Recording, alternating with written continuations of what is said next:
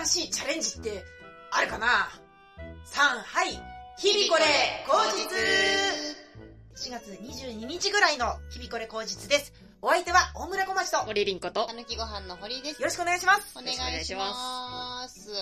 先日日々これ口実のライブがありました。ありがとうございました。っていうのは先週もう言ってるんじゃないか。そう、先週言ってるけれども、今日はライブが1個終わってね、まあ今日撮ってる日はまだ終わってはいないんだけれども、ライブが最近レアになってきてるから、まあ、今まで通りにやるでもいいんだけれども、日々これ口実なりの新しいチャレンジってなんかないかなって考えるようになったの。いつも通りやるからずっと続けてこれたっていうのはあるんだけれども、なんかないかなってちょこちょこ思うようになってきて、なんかある？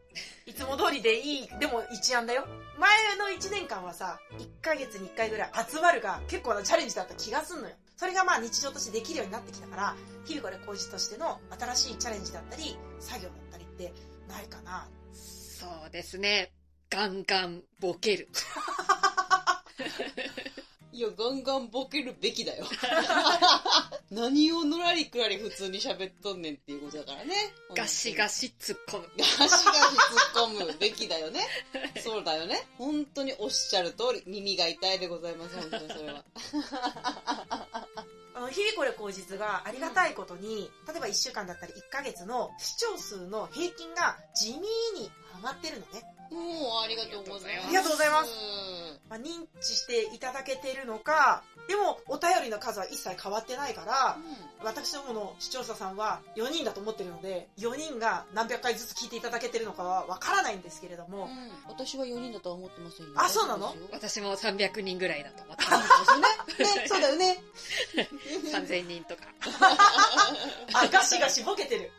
すごいね。1億人とかいくねはい新しいこともやりたいなと思うので、なんか案があったらお便りください知らんでしょ、そんなんこと。そうか、そんなことはね、聞く必要ないと思う。そうだね。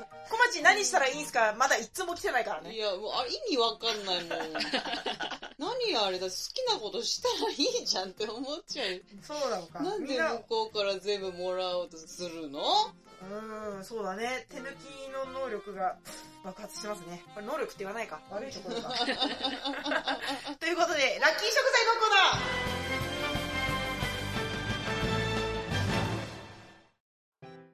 厚生労働省認定管理栄養士森凛子がおすすめする、今週食べたらラッキーかもという食材を紹介するコーナーです。今週の食材お願いします。はい。今週のラッキー食材は、タケノコです。3月から5月ぐらいまで収穫できるんですけれども、カリウム、これはナトリウムの排出を助けて血圧を正常に保つ働きがある栄養素と、あと食物繊維、そしてグルタミン酸、これは旨味成分ですね。これが含まれていますので、ぜひ食べてみてください。タケノコは春ですね。でっけえタケノコ切ったやつと、細いタケノコそのまま食うやつはどっちがいいの？わー、お好みですかね栄養素としては変わらないんだ。あんま変わらないと思います。多分でも味が違うと思うので、それなりに微量の違いはあると思うんですけれども、すごく違うってわけではないと思います。りんごちゃんどっち好き？私はやっぱ太いの小さい頃から食べてたので、細いのはあんま食べたことないですね。私ちびっこの頃、細いやつの皮ごとのやつドワーってきて、もうひたすら剥かされてる記憶があるのね、経験として。だから細い方が食べること多かったね。あ、なるほど。ちなみにタケノコの皮に梅干しを入れる食べ物知ってますか？知らない。ちょっと何言ってるか分からないタケノコの皮に梅干しを包んでチューチュー吸うんですよ。そうすると梅ジュースが出てきて、それがなんか別にすごい美味しいってわけじゃないんですけど、なんか美味しいんですよね。へー。最初にそのタケノコ梅ジュースを教えてもらったのは家族？おばあちゃん。あ、ご家族で。まあ私はおばあちゃんいない設定なんですけど家族いない設定なんで。家族がいない設定なんで。はい。そっかそっか。無理あるな。だって農家でみたいな話結構してたけど、そうだったの？今知った私その設定。実家の机に茶碗もふかして置いてるんでしょ。確かに、うん、確かに全然設定を守れてないですねキャラ失格ですよ、はい、そういう食べ方もあるので、ぜひ、うん、梅ジュースがタケノコの味もちょっとするの、なんか皮の風味がして、別にすごい美味しいってわけじゃないんですけど、うん、なんか美味しいぐらいです、いいな、やってみたい、はい、まずタケノコのでっかいやつを買わなきゃいけないんだもんね、そうですね、するにはね、はい、水にじゃいけないもんね。そうですね、そうだよね。じゃあでっかいタケノコを買いましょう。はい、高いもんね、なんかちょっと高いよね。私もこの間スーパーでちゃんと値段を見て、こんなすんのと思って諦めた。食べたかったけどじゃあタケノコを頑張って、まあ頑張って食べましょう。はい、はいはい、食物繊維とカリウムだ。はい、はい、次、みんなの話を聞くコーナー、堀さん。はい、私、おじいちゃんという種類の生き物がとっても好きなんですけど種類の生き物、うん、まあ、何歳からとかおじさんとおじいちゃんの境目はどこ？おじいちゃん然としてるかどうかなんか全然年とかは関係ないと思うんですけど、でもまあ70ぐらいなんじゃないかな、まあ、一般的なイメージの70歳ね。60はまだお父さん、おじさん、なんか、うん、ちっちゃいければちっちゃい方がいいんですけどもうその前もね、一回お世話になった耳鼻科の先生がいるんですよ。2カ所私耳鼻科行ってるんですけど、家から近い方であんまりその設備が今風じゃないところと、うん、家からちょっと遠いけど今風の施設が整ってるところ、うん、軽い時は家から近くの方行って、あ、これちょっと重いなって時は家から遠い方の施設整ってるところ行くんですね、うんうん、この間急に右耳が半分以上聞こえなくなってて、あ、また私耳かきしすぎたなと思ってるんですけどまたやっちゃったなと思って、すいませんっつって近い方のおじいちゃんのとこ行ったんですよ。あ、2人ともおじいちゃんなんですけどね、痛くはないけど耳かきすぎちゃってって言ったんです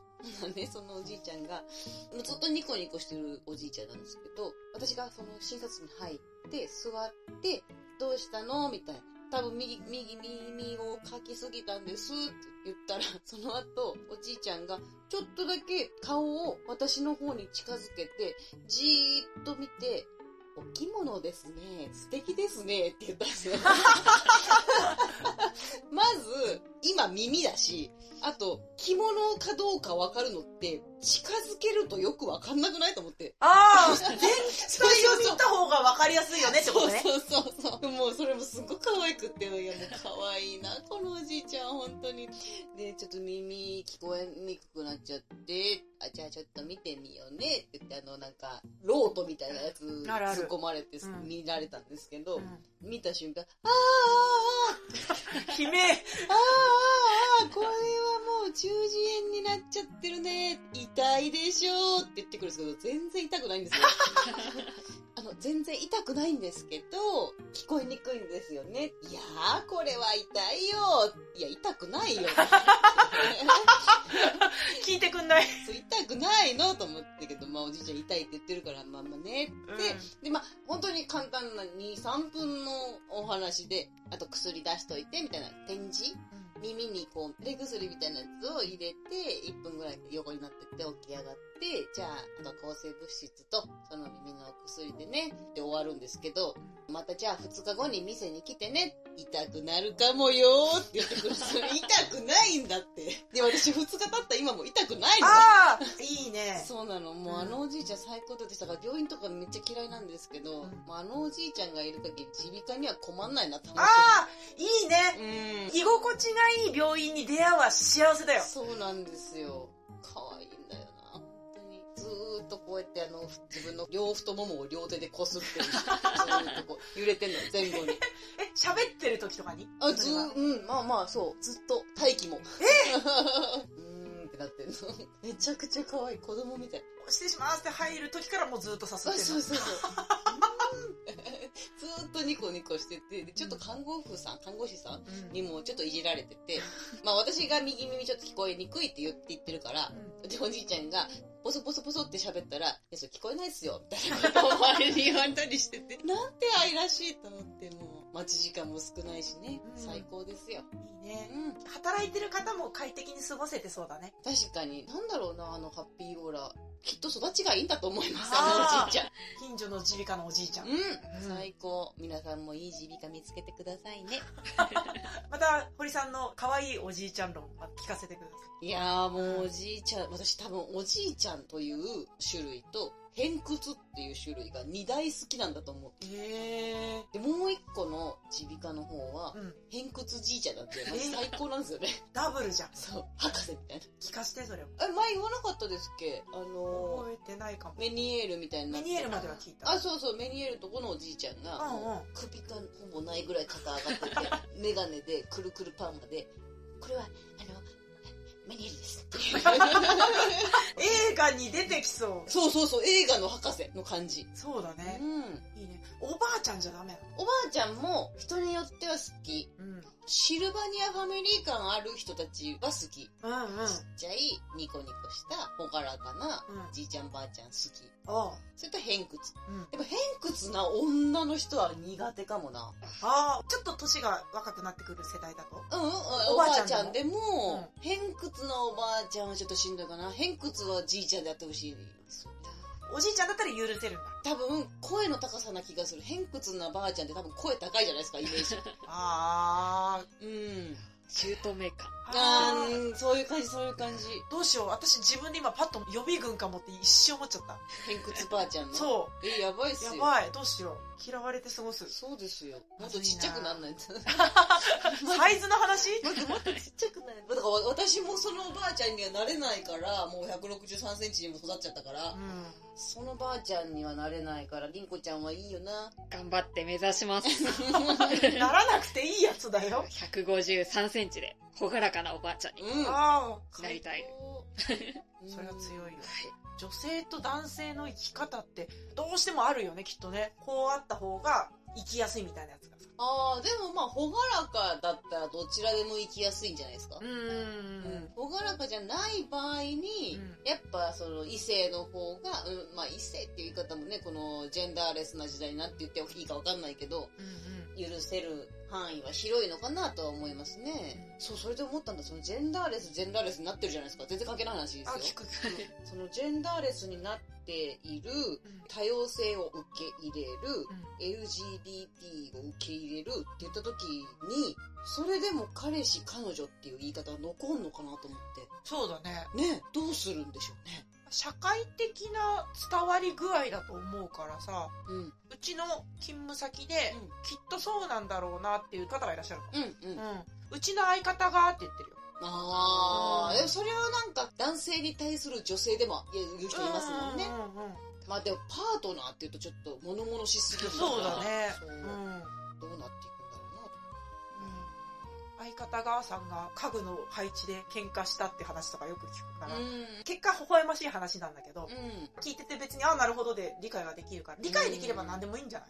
まあまあそう、もちろんそう、うんうんうん、そうなんですけど、まあ、聞いてなる人がいなければいいんじゃない？それはジェンダーとしてなんとかだとか、うんうん、あ、でもここから多分変わっていくじゃないですか。そうだね。今そういう人たちが声を上げてくれて、うん、そういう時代に変わっていくってなった時にいろんな呼び方が今もう奥さんも言わなくなるし、うん、主人とかも言わなくなっていく時代になっていった時の彼氏彼女っていう立ち位置って何なんだろうと思って、うん、カレーピッピとかいや、ガシガシボケんじゃねえよ、りんこちゃん。まずはっきり言ってよ。息漏れて言ってたよ。自分で言って自分で笑っちゃう。よくない。楽しいと言う前に笑っちゃうやつ。ゲラだからな。ピッピとか呼んだらいいんじゃないでしょうか。ピッピね。はい。うん。鳥がってんのってなっちゃうよ。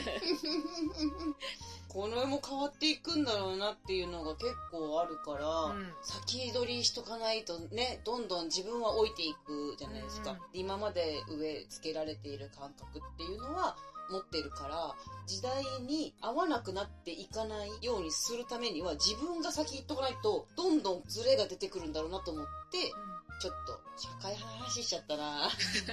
多分根本の先行かないといけないっていう気持ちが、私は最初に申し上げた何かチャレンジないかなもあるかもしれない。チャレンジ、日々これ後日がチャレンジが何かないかなっていう、現状維持をするための先取りっていう感じ。多分同じことになってくのかなって今聞いてて偉そうにそう思った。ありましたチャレンジ。まだ見つかってない。見つかってないかい。チャレンジ、そうでも、それも今結構時代だなと思ってて、昔は制作過程を見せないことが美学だったじゃないですか。で、私は割とそっち側の感覚が今でもあるんですけど、でも今の時代は制作過程を見せることが良しとされているというか、そこに需要があるというか、例えば、裏話聞かしてっていうのが一発目に来るとか。意味わかります？イベントがありました。それイベントありがとうございました。みたいなことを、例えばつぶやいたりすると、その時の裏話聞かせてくださいっていうコメントが来る。みたいなことって、なんか最近多い気がします。そんなことないですか？普通ぐらいの感覚で。あって当然ぐらいの感覚。あって当然だって思うんですね。なるほど、なるほど。私は、それに対して思うことが、いや、まず思って楽しんでって思うんですよ。あー、なるほどね。楽しんだ結果の発言ではないのかな。それなんかちょっと早すぎるんですよね、その時間が。はいはいはい。だったらわかります。2週間、1ヶ月経って、あの時どうだったのとかだったら、まだ、あれだ、2週間でも早いなぁ。実はあの時っていうのって何年も前の話だったりとか、するもんだと、思うから、取り残されてたって思っちゃう。それは三段ボケをした人がいましたという場合に、しっかり三段ボケして偉いなみたいないじりをしてくるみたいなやつも含まれますか？それは含まれない。私はあれが腹立た令和の時代にしっかり3つ目でボケてはりますねってことね。そうです。そういうことじゃないんだよ。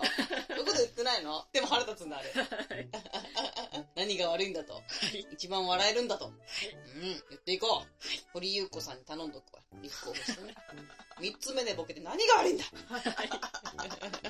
支援します。ありがとうございます。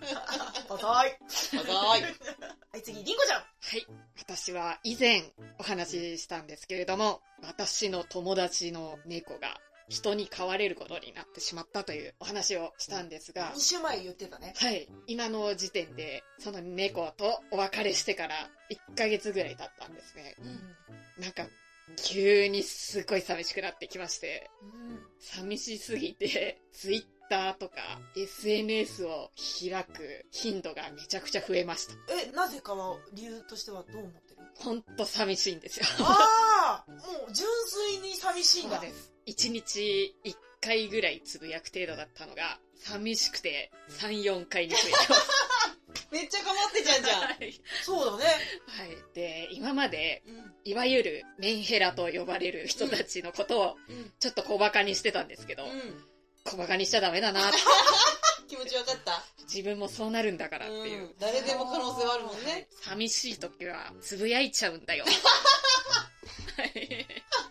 そうだよね。わかるわかる。誰かと繋がりたいね。はい。ハッシュタグ作れるの誰かと繋がりたいって。動物好きさんと繋がりたい。いいじゃん。だから、あれですね。もう、人をバカにするネタとかやるのやめようって思いました。そうよ。自分に返ってくんだから。新生森凛子はどんなネタをするの？幸せなネタをやりたいですね。みんなに幸福を分け与えるみたいな。それはそれで。みんなで一緒に幸せになりましょうみたいな。いいよ。具現化できたらいいね。そうですね。はい。元気でね。聞いてるシロちゃん。聞いてないよ。きっと聞いてないよ、多分。その猫の飼い主さんには Twitter とか YouTube とかやってほしいですね。ああ、そうだね。そしたらもうどうにか検索して見に行くので。そうだ。やってください。それで、例えば YouTube でさ、バーって猫の動画見てさ、あれ？これってなった時にさ、めっちゃテンション上がるんだろうね。そうですね。よその猫じゃやっぱダメなんだ。いや、あの子は友達、親友だったので、私の初めての親友、重い話になっちゃいましたけど。いや、そんなに重く受け止めてないから大丈夫。ただ可愛いなっていう一方的な気持ちだけじゃなくて、向こうからの跳ね返りやリアクションもあったから嬉しかったんだ。そうなんですよ。ちゃんと挨拶したら挨拶してくれるし、撫でたらスリスリしてくれるし、もう寂しいです。意思疎通ができる相手がいなくなっちゃったのは寂しいってことだね。はい。新しい友達も種類何でもいいからさ、会えたらいいね。そうですね、そんな簡単にないかないよね。そうですね、やっぱ人ともなかなか意思が疎通できないのに、うん、あそこまで友達になれる猫っていうのもいないかもしれないですね。そうだね、はい、お大事になさってください。ありがとうございます。また来週薬もらいに来ます。痛くなるかもよ。はい、次。ここでずいぶん前に撮った野城の言葉をベレリアがまた長く撮りすぎたためにカットになったまま出してないやつが1本あるんですよ。なのでここで野城の言葉オベレデアを差し込むコーナーをします、はい、そのため当時 MC 会が堀さんなんですが、どうかあんまり気にしないでください、うん、はい、じゃあ新しい野城の言葉オベレデアのコーナ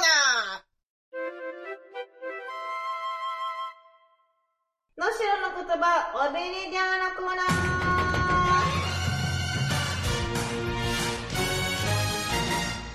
おべるどー、はい。ということで、このコーナーは、能代ふるさと PR 大使、大村小町が本州僻地、秋田県能代市の言葉をみんなに伝えるコーナーです。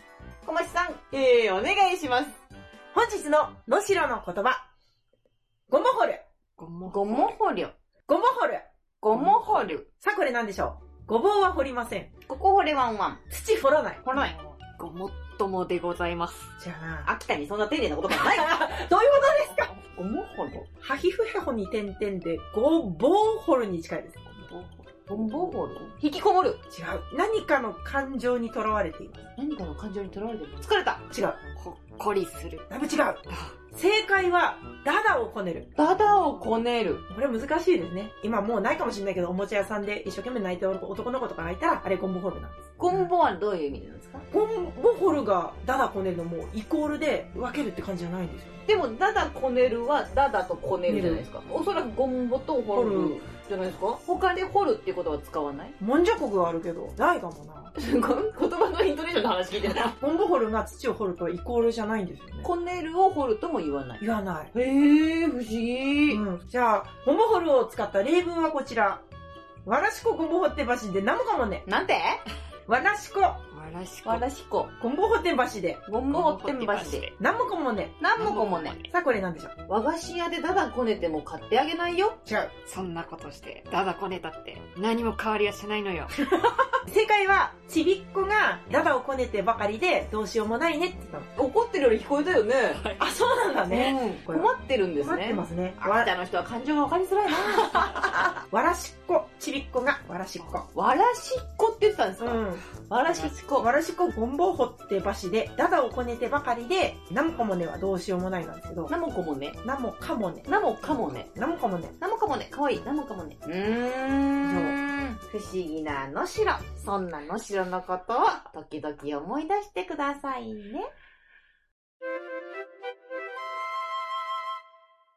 はい、ありがとうございました。ありがとうございました。能代に報告書出したよ。令和2年度能代市ふるさと PR 大使活動報告書、結構頑張ってぽく書いて出したんだけど、すごいですね、来年も頑張ってくださいしか返事が来なかったよ。いいじゃないですか。それ以上何を求めてるの？報告書というものを存在をどういうものかっていうのを勉強するところからやり始めたからね、私頑張ったよって言いたかったというか、私は頑張ったんです。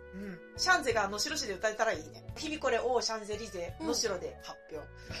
移動費とか現実味はないんだけれども、向こうで日々これ口実とかが何かで使われたらいいなって、それだけ。じゃあ能代特別会を作ればいいんじゃないですか？能代ばっかり？で何するの？オベレリアはやるとして、能代の地理とか、ここ行ったらいいですよとかのプレゼンしてもらっていいですねみたいな。私の仕事しかない。